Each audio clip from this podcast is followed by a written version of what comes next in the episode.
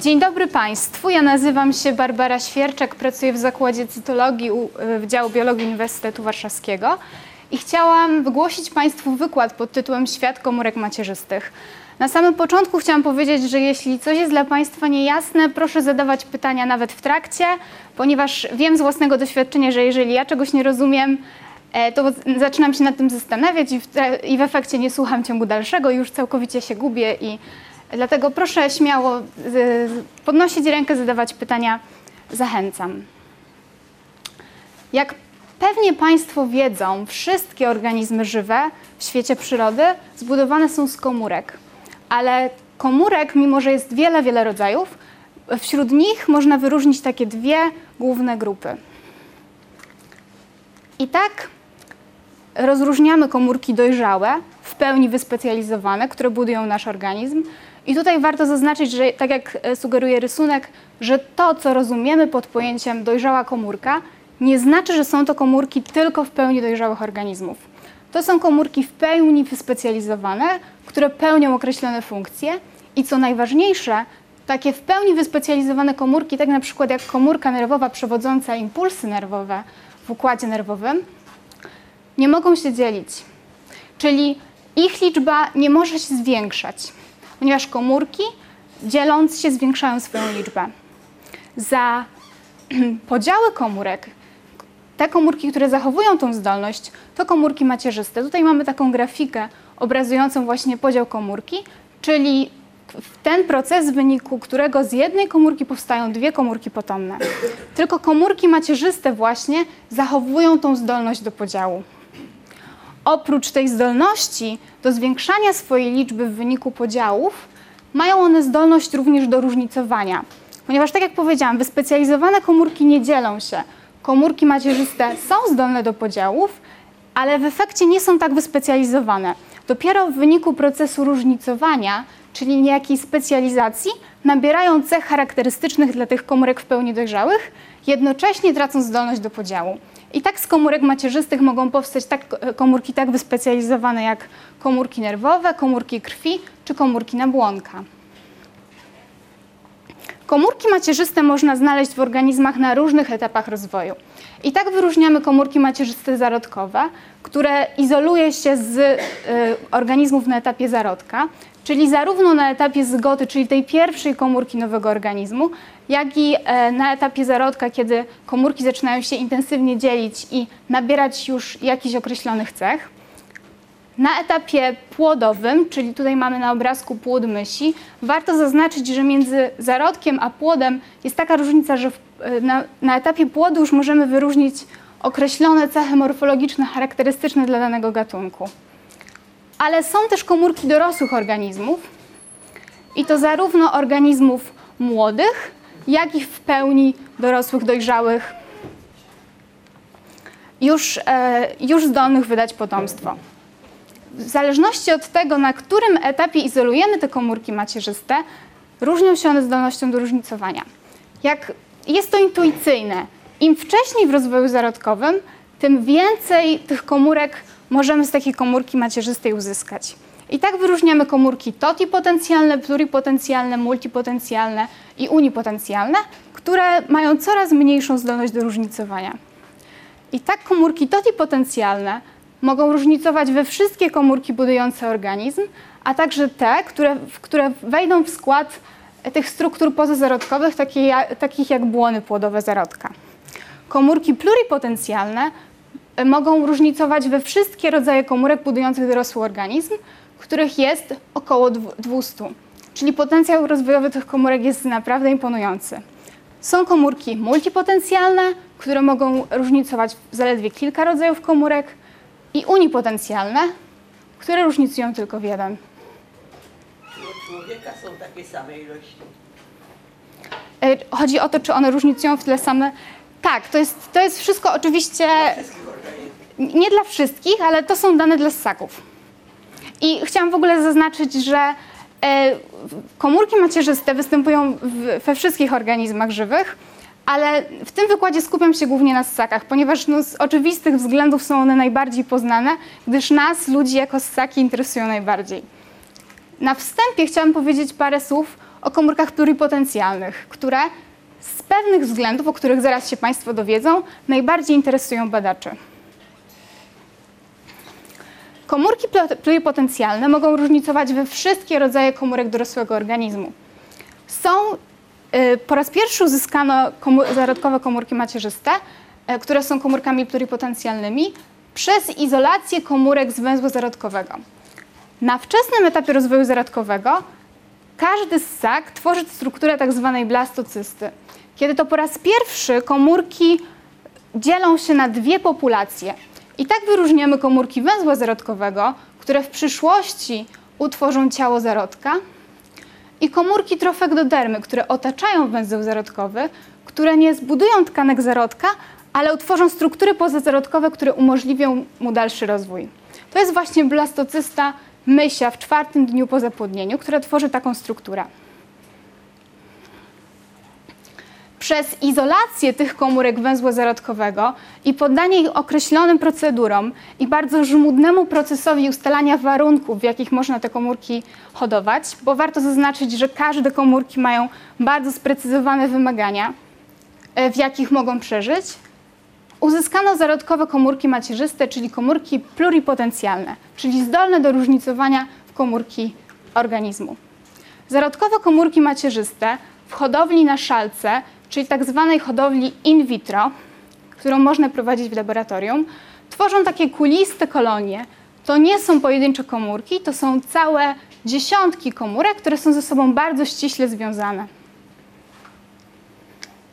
Po raz pierwszy uzyskano zarodkowe komórki macierzyste e, z myszy w 1981 roku. E, zostało one uzyskane przez dwa zespoły badawcze, jeden brytyjski prowadzony przez Martina Evansa i Matthew Kaufmana i amerykański przez Gail Martin, e, za co w 2007 roku Martin Evans został nagrodzony Nagrodą Nobla. Była to, tak jak, mówię, była to, tak jak mówiłam, mysia linia komórkowa, ponieważ już wkrótce po tym odkryciu zaczęto, e, zaczęto badać, jak, w jakich warunkach można by uzyskać zarodko, ludzkie zarodkowe komórki macierzyste. Udało się dopiero, to dopiero w 1998 roku. Dokonał tego zespół badawczy kierowany przez Jamesa Thomasa, gdyż jak wkrótce się przekonano, różne komu zarodkowe komórki macierzyste różnych gatunków mają bardzo określone wymagania. I te warunki, które umożliwiły uzyskanie myślich zarodkowych komórek macierzystych, nie sprawdziły się w przypadku ludzkich zarodkowych komórek macierzystych. Uzyskanie tych komórek było bardzo fascynujące i właściwie w tej chwili wyróżnia się całą dziedzinę, gałęź biologii, e, która nazywa się biologią komórek macierzystych, ale budzi jednak dość spore kontrowersje etyczne, gdyż tak jak w przypadku myszy, ludzkie zarodkowe komórki macierzyste uzyskano przez izolację komórek węzła zarodkowego zarodka ludzkiego na bardzo wczesnym etapie. Czyli uzyskanie tych zarodkowych komórek macierzystych wiąże się ze zniszczeniem zarodka. W poszukiwaniu alternatywy dla tego tak kontrowersyjnego procesu badano, czy można uzyskać te komórki w jakimś stopniu wykorzystując metodę na, metodę na przykład inżynierii genetycznej. I udało się to w 2006 roku zespołowi kierowanemu przez Shinya Yamanake w Japonii, kiedy to z komórek skóry, to fibroblasty to są komórki skóry, można je uzyskać stosunkowo łatwo przez po prostu pobranie kawałka tkanki od pacjenta. Fibroblasty są komórkami w pełni zróżnicowanymi mają taką charakterystyczną, przypominającą gwiazdki morfologię. Jeśli do tych komórek wprowadzono metodami inżynierii genetycznej geny charakterystyczne dla zarodkowych komórek macierzystych, Uzyskały one morfologię charakterystyczną dla zarodkowych komórek macierzystych. Gwarantuję Państwu, tutaj oczywiście jest, jest kolonia komórek IPS od indukowanych pluripotencjalnych komórek macierzystych, po angielsku Induced Pluripotent Stem Cells. Są one bardzo, mają bardzo zbliżoną morfologię do zarodkowych komórek macierzystych. Shinya Yamanaka razem z Johnem Gardonem został w 2012 roku uhonorowany za swoje odkrycie Nagrodą Nobla w dziedzinie medycyny lub fizjologii.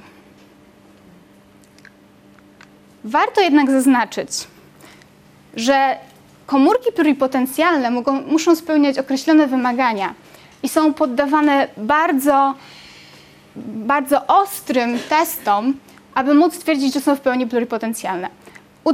Otrzymanie komórek IPS jest tego przykładem, ponieważ nie wystarczył fakt, że te komórki tylko z zewnątrz, z zewnątrz przypominają zarodkowe komórki macierzyste. Musiały one przejść określone testy, zarówno in vitro, in vitro znaczy dosłownie na szkle i odnosi się do wszystkich procedur, które są y, przeprowadzane na szalce laboratoryjnej w laboratorium. I tak te komórki poddano te testom różnicowania, ponieważ jednym z najważniejszych kryteriów wyróżniających komórki pluripotencjalne, właściwie definicję komórek pluripotencjalnych, stanowi to, że mają one zdolność do różnicowania we wszystkie komórki organizmu. I tak in vitro można indukować to różnicowanie i w testach komórek pluripotencjalnych sprawdza się, czy faktycznie można uzyskać wszystkie rodzaje komórek z tych komórek pluripotencjalnych, które udało się uzyskać. Indukuje się to różnicowanie na wiele sposobów. Jednym z takich powszechnie używanych technik, których ja, które ja osobiście używam w laboratorium, jest hodowla komórek pluripotencjalnych w kulach zarodkowych.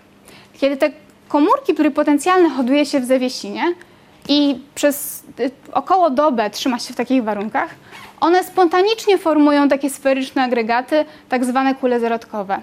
Kule zarodkowe nazywają, mają taką nazwę z tego względu, że zachodzą w nich procesy, które przypominają te mające miejsce w zarodku. W wyniku tych procesów różnicowania można uzyskać wiele komórek w pełni już dojrzałych, takich na przykład neurony. Tutaj są wybarwione komórki, właśnie e, komórki nerwowe, neurony i widać, że mają taką charakterystyczną dla neuronów e, strukturę i, strukturę i wypustki, prawda? Bo neurony mają, mają ciało komórki i wystające neuryty i dendryty. I z tego względu też komórki pluripotencjalne są tak cennym modelem badawczym, gdyż można na nich śledzić bardzo wczesne etapy rozwoju, które do tej pory były dla człowieka niedostępne, ponieważ wczesne etapy rozwoju zarodkowego ssaków odbywają się w organizmie matki i nie można go w żaden sposób śledzić. A komórki pluripotencjalne stały się narzędziem, które umożliwiło zajrzenie do środka. Oprócz tego komórki pluripotencjalne muszą zdać testy różnicowania in vivo. Mają one podobny potencjał różnicowania jak komórki węzła zarodkowego, które naturalnie występują w zarodku. Jeśli w takiej blastocyście, do takiej blastocysty wstrzykniemy komórki ES, jeśli one są w pełni pluripotencjalne, powinny wspólnie z komórkami węzła zarodkowego rozwijać się w organizmie matki i, i stworzyć nowy organizm. W ten sposób tworzy się myszy chimerowe. Chimera w mitologii greckiej był to organizm, który miał różne części ciała z różnych gatunków. I tak mysz chimerowa zawiera w sobie struktury, które są zbudowane z komórek, które pochodzą z dwóch różnych zarodków. Najczęściej stosuje się tą metodę na dwóch, y, na dwóch szczepach myszy, które mają na przykład odmierny, odmienny kolor futerka i w efekcie z, e, z mysz, zamiast myszy białej lub czarnej otrzymuje się mysz łaciatą. Jest to mysz, który, która powstała właśnie z komórek dwóch zarodków wymieszanych ze sobą. Dopiero gdy spełnione są, y, gdy komórki zdały zarówno testy różnicowania in vitro, jak i in vivo, można mówić, że są w pełni pluripotencjalne. Komórki pluripotencjalne są ciekawe nie tylko, z, nie, nie tylko ze względów, nie tylko dla badaczy, ponieważ umożliwiają śledzenie wczesnych procesów e, rozwoju, ale są także, jako że są zdolne do różnicowania we wszystkie rodzaje komórek dorosłych organizmów, budzą także ogromne zainteresowanie medycyny regeneracyjnej. Medycyna regeneracyjna jest to nowa dziedzina medycyny, której celem jest leczenie za pomocą zastępowania komórek starych i chorych przez komórki młode, terapia komórkami macierzystymi, inżynieria tkankowa lub regeneracja organizmu za pomocą terapii genowej. Tutaj takim nieformalnym symbolem medycyny regeneracyjnej jest Prometeusz, który jak pewnie wiecie z lekcji języka polskiego, był, e, stworzył człowieka czym wzbudził gniew greckich bogów, został przykuty do skał Kaukazu, gdzie co wieczór orzeł wyjadał mu wątrobę, która następnie odrastała, ponieważ wątroba jest jednym z organów ludzkich, który ma bardzo dużą zdolność do regeneracji. Medycyna regeneracyjna jest tak popularna dziś, ponieważ jest wiele chorób do tej pory nieuleczalnych, których przyczyną jest właśnie zanik określonej populacji komórek. I tak choroba Parkinsona, dystrofie mięśniowe, cukrzyca i choroby krwi. Wszystkie te choroby mają źródło w tym, że pewna wyspecjalizowana populacja komórek zanika. Obecnie prowadzi się próby kliniczne wykorzystujące komórki pluripotencjalne i tak firma Advanced Cell Technology e, prowadzi badania kliniczne e, terapii komórkami macierzystymi wykorzystanej w leczeniu degeneracji plamki żółtej, która, która prowadzi do ślepoty. ViaSight prowadzi badania nad terapią leczenia cukrzycy typu pierwszego, w której zanikają komórki trzustki odpowiedzialne za produkcję hormonu insuliny i glukagonu, e, który, e, które kontrolują poziom cukru we krwi. Jest to bardzo poważna choroba, nieleczona może prowadzić do bardzo poważnych konsekwencji, a co więcej jest chorobą cywilizacyjną i coraz więcej osób na nią cierpi. Firma Biotime z kolei e, prowadzi badania nad zastosowaniem komórek pluripotencjalnych w wyleczeniu uszkodzeń rdzenia kręgowego. E, jak wiemy, uszkodzenia rdzenia e, kręgowego na przykład w wyniku wypadku prowadzą do paraliżu, ponieważ zniszczeniu ulegają neurony ruchowe. I w przypadku, w przypadku terapii komórek pluripotencjalnych można by te komórki różnicować w neurony i zastępować te komórki, które zostały uszkodzone. W przypadku e, terapii komórek pluripotencjalnych, e, w przypadku terapii de, chorób degeneracji plamki żółtej, komórki macierzyste, zarówno te zarodkowe komórki macierzyste, jak komórki IPS, różnicuje się w komórki nabłonka pigmentowanego w siatkówce, który odpowiada za procesy widzenia i następnie wstrzykuje się je do plamki żółtej, która ulega w wyniku e, procesów związanych z wiekiem lub w wyniku wad genetycznych degeneracji. Tak wygląda właśnie warstwa komórek nabłonka pigmentowanego siatkówki e, hodowanego w laboratorium, w szalce hodowlanej. Tutaj warto zaznaczyć, że te procesy, które prowadzą do uzyskania bardzo wyspecjalizowanych komórek, są bardzo skomplikowane. Jest to proces naprawdę wieloetapowy. I uzyskanie takiej jednolitej populacji komórek, które mają określone właściwości, jest bardzo trudne. W przypadku leczenia cukrzycy zróżnicowane komórki pluripotencjalne, które produkują insulinę, umieszcza się w takiej kapsule otoczonej błoną półprzepuszczalną, która umożliwia tym komórkom wydzielanie insuliny na zewnątrz, a jednocześnie pobieranie tlenu i glukozy z środowiska zewnętrznego, co umożliwia tym komórkom przetrwanie. A jednocześnie te komórki, przez to, że są otoczone błoną, są, pozostają niewidzialne dla, e, dla komórek układu immunologicznego. Bo warto zaznaczyć, że komórki macierzyste są dla organizmu obce i tak jak tak układ immunologiczny jest przystosowany do usuwania obcych najeźdźców. I w przypadku wielu komórek macierzystych, w przypadku wielu terapii jest to dodatkowa trudność, ponieważ w jakiś, sto, w jakimś, w jakiś sposób trzeba te komórki uchronić przed odpowiedzią immunologiczną organizmu, który te komórki po prostu zabija. I odpowiedzią na to jest na przykład stworzenie takich, takich kapsuł, czyli te komórki z jednej strony pełnią swoją funkcję, bo wydzielają insulinę do krwi, a z drugiej strony pozostają niewidoczne dla układu immunologicznego. A dlaczego ten problem nie występuje w przypadku wcześniej wspomnianych myszek mamy... Mm, to znaczy, to jest troszkę inna sytuacja, ponieważ w przypadku myszy chimerowych organizm rozpoznaje te komórki jako swoje, ponieważ one są wstrzykiwane na tak wczesnym etapie rozwoju, że układ immunologiczny, na pewnym etapie układu immunologicznego on uczy się, które komórki są swoje własne, a które są obce. I w przypadku myszy chimerowych następuje to tak, tak wcześnie, że on oba rodzaje komórek traktuje jako swoje własne, bo faktycznie są. Bo struktury organizmu są zbudowane z obu rodzajów komórek. Ale jeżeli już do w pełni dorosłego organizmu wstrzyknie się obce komórki, to wtedy on reaguje na nie jak na najeźdźców. Tak? Oczywiście to jest w dużym skrócie, ale takie jest meritum, że w przypadku myszy chimerowych on po prostu, e, to są komórki organizmu, to są komórki własne. Tak? Ale tutaj chciałabym wrócić jeszcze raz do tego, do tego schematu, ponieważ mówiłam o komórkach pluripotencjalnych, ale występują również inne rodzaje komórek macierzystych, tak jak komórki multipotencjalne i unipotencjalne. Te komórki występują w dorosłym organizmie, czyli w, w organizmach każdego z nas występują również komórki macierzyste. Komórki multipotencjalne, unipotencjalne. Występują one w różnych narządach, takich jak mózg, skóra, jelito cienkie, mięśnie szkieletowe, szpik kostny, wątroba i rogówka i odpowiadają za ich regenerację i utrzymanie ich funkcjonalności. I tak rozróżniamy w komórkach dorosłych występują komórki multipotencjalne i unipotencjalne. Komórki multipotencjalne są zdolne do różnicowania w kilka rodzajów komórek. I tak komórkami macierzystymi multipotencjalnymi są komórki, które znajdują się w szpiku kostnym. Na pewno każdy z Was słyszał o przeszczepu szpiku kostnego, który jest w tej chwili powszechnie stosowaną procedurą medyczną w terapiach np. białaczek, który po raz pierwszy został wykonany w 1956 roku przez amerykańskie, amerykańskiego lekarza dok, doktora Edwarda Donala Thomasa, za który, e, za który to w 1990, który to w 1990 e, roku został nagrodzony Nagrodą Nobla za swoje badania.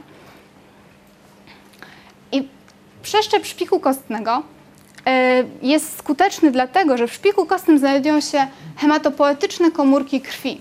Są to komórki multipotencjalne, które znajdują się w, e, w szpiku kostnym i dają początek wszystkim komórkom krwi.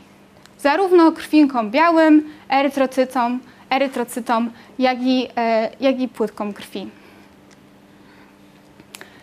E, Komórki macierzyste krwi znajdują się w szpiku kostnym, ale znajdują się również w krwi obwodowej i w krwi pępowinowej. Warto jednak zaznaczyć, że ich udział w ogóle komórek izolowanych z tych tkanek jest bardzo niewielki, gdyż jest to za, zaledwie kilka procent. Ale jak wiemy zarówno z mediów, e, jak i jest, no jest to już powszechna wiedza, że przeszczep szpiku kostnego jest niejednokrotnie jedynym ratunkiem dla chorób, e, dla chorych na niektóre, przypad- nie, niektóre przypadki białaczki. Ostatnim rodzajem komórek macierzystych, o którym chciałam dzisiaj Państwu powiedzieć, są komórki unipotencjalne, które różnicują zaledwie w tylko jeden rodzaj komórek. Są to komórki odpowiedzialne za regenerację wielu narządów i tak komórki rąbkowe odpowiadają za regenerację rogówki po jej zranieniu. W trakcie tego wykładu każdy z Państwa na, na pewno mrugnął przynajmniej kilkaset razy. Podczas każdego mrug- mrugnięcia część, y, część komórek rogówki, która jest tą najbardziej zewnętrzną warstwą oka, przezroczystą, ulega starciu. I to komórki rogówki, które znajdują się tutaj na obwodzie oka, są odpowiedzialne za ciągłe odnawianie komórek rogówki i za jej ciągłą regenerację. Tutaj są te komórki wyznakowane na kolor żółty. Na kolor żółty jest zwizualizowane białko charakterystyczne dla właśnie komórek macierzystych rogówki. Oczywiście w przypadku tak niewielkich uszkodzeń, jakie dają na przykład ciągłe, które powoduje na przykład ciągłe mruganie, komórki rąbkowe są wystarczające.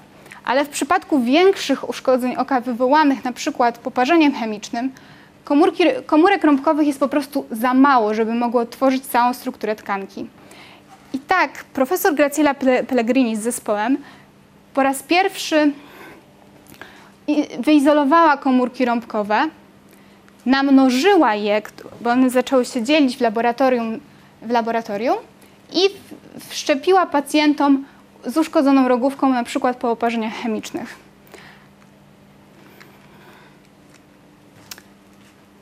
Tutaj widać, jak wyglądały oczy osób z uszkodzoną rogówką przed i po przeszczepie komórek macierzystych.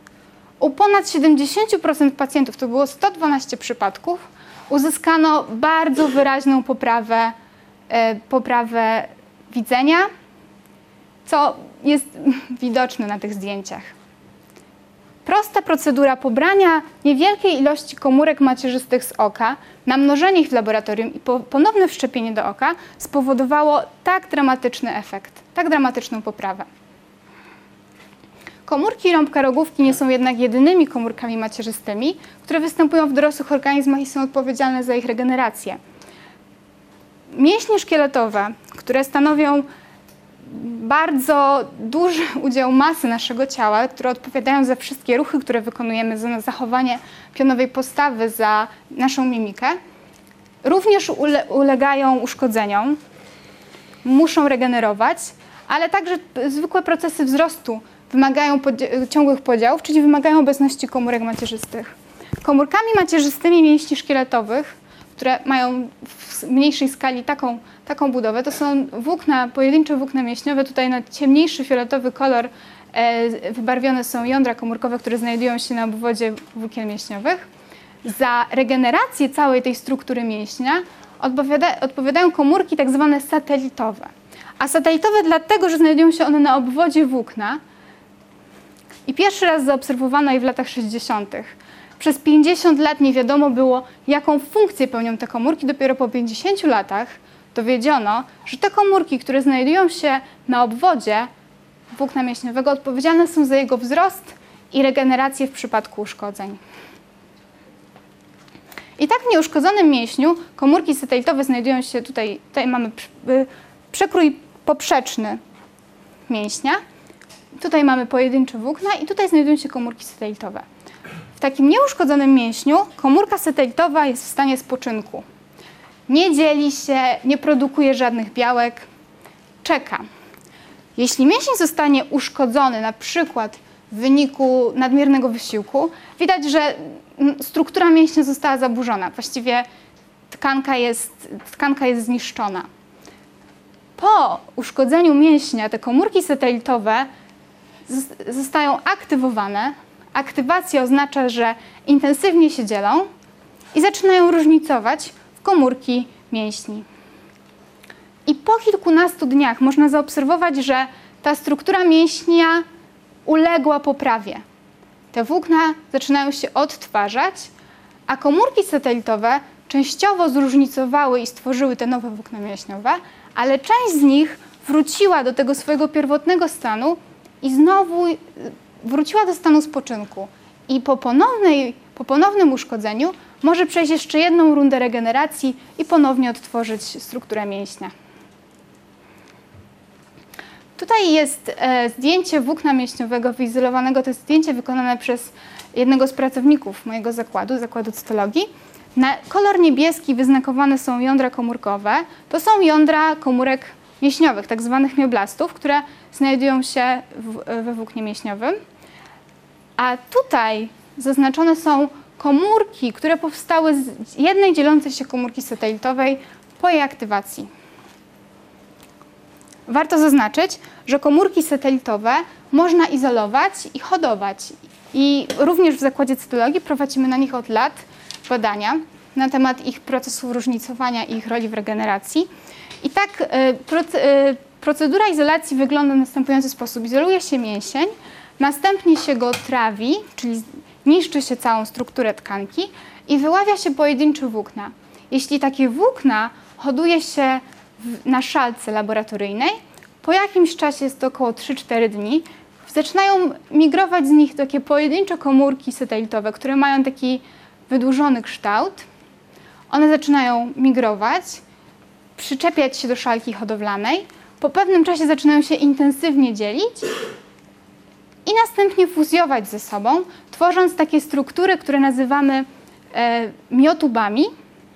I te miotuby po jakimś czasie, to już jest proces, do tego etapu jesteśmy w stanie te komórki różnicować na szalce hodowlanej, ale te miotuby po jakimś czasie w organizmie żywym utworzyłyby włókna mięśniowe.